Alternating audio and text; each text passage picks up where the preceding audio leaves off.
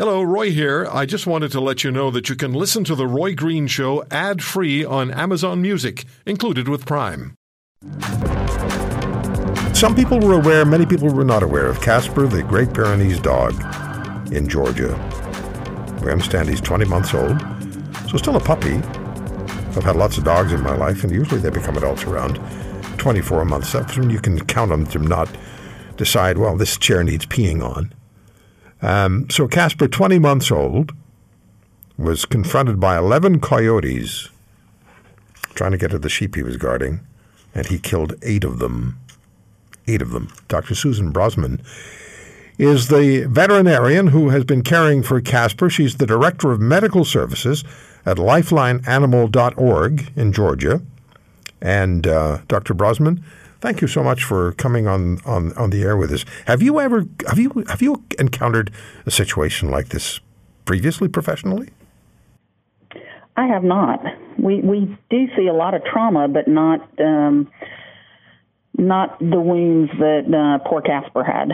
Yeah. Could you tell us before I ask you about what he encountered and the other questions I have for you?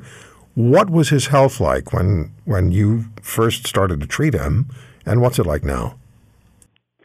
So when we first saw him, it was about two weeks after it happened. He spent about two weeks in the emergency um, clinic uh, before we actually took over his care. Um, and when we got him, the wound on his back was probably about a little more than a foot long and maybe about a half a foot wide.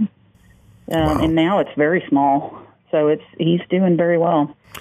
You know, when we first heard the story about this this one dog that went to battle with 11 coyotes and killed eight of them. It was it was a superhero story. It was John Wick in the animal world. But the but the more that I, I find out, the more I realize just how determined and dedicated to protecting the sheep this 20 month old dog was. He was he was fighting almost insurmountable odds, wasn't he?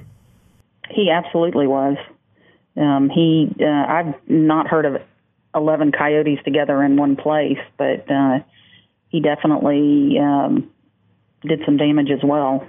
Yeah. What did you find out about the uh, the battle itself? Which I understand. I, the first report I saw was that it went over on for a period of hours, but since then I've seen more reports saying that the owner of Casper saying was more like half an hour.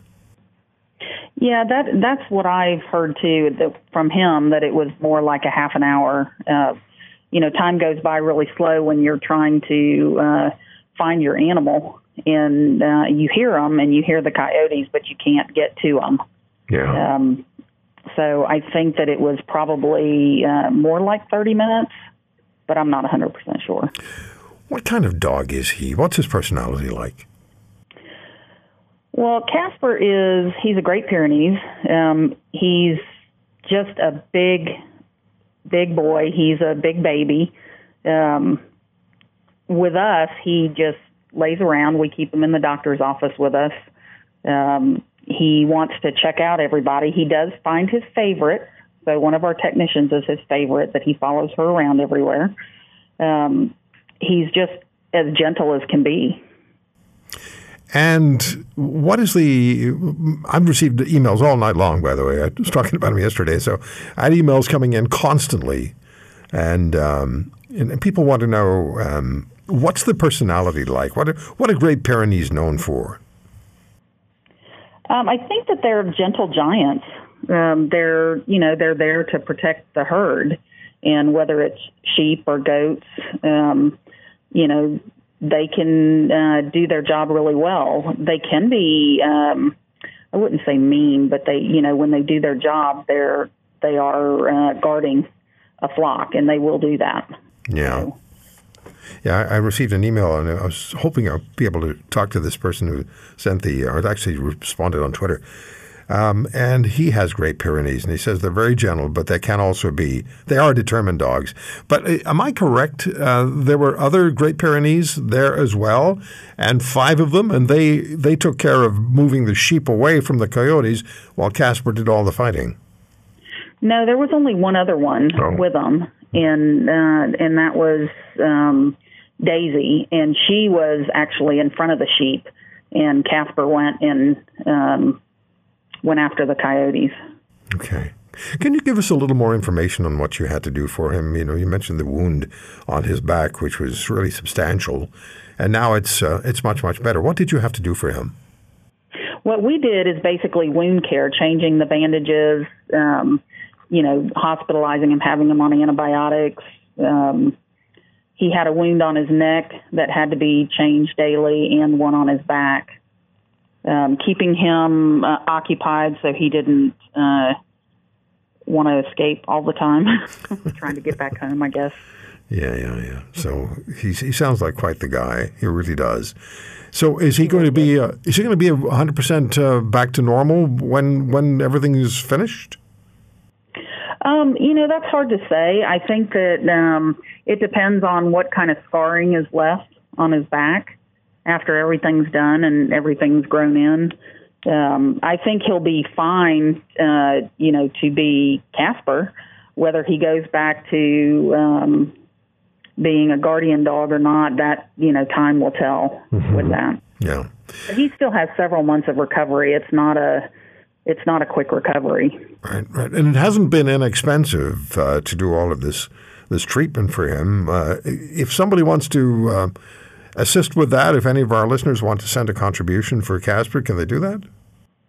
They can, and you know, right now, um, you know, we're taking donations not just for Casper, but for um, for all the animals that we help, like Casper, because he's not the first one, and I'm sure won't be the last one that we've had to um, help uh, financially with. Um, but yes, they can, and they can go onto our website, which is uh, lifelineanimal.org. Okay. And there's a donation button there. All right. So lifelineanimal.org. It really is, a, Dr. Brosman, I've had dogs all my life. Mm-hmm. I've had Rottweilers, I've had Shepherds, I've had Dobermans. People used to say, why do you have those dogs? I said, because I haven't got the guts to bite people myself. You know, ask a dumb question, you're going to get a dumb answer. But I've had these big dogs, but we also had little guys, you know, like uh, Yorkies, who thought they were Rottweilers.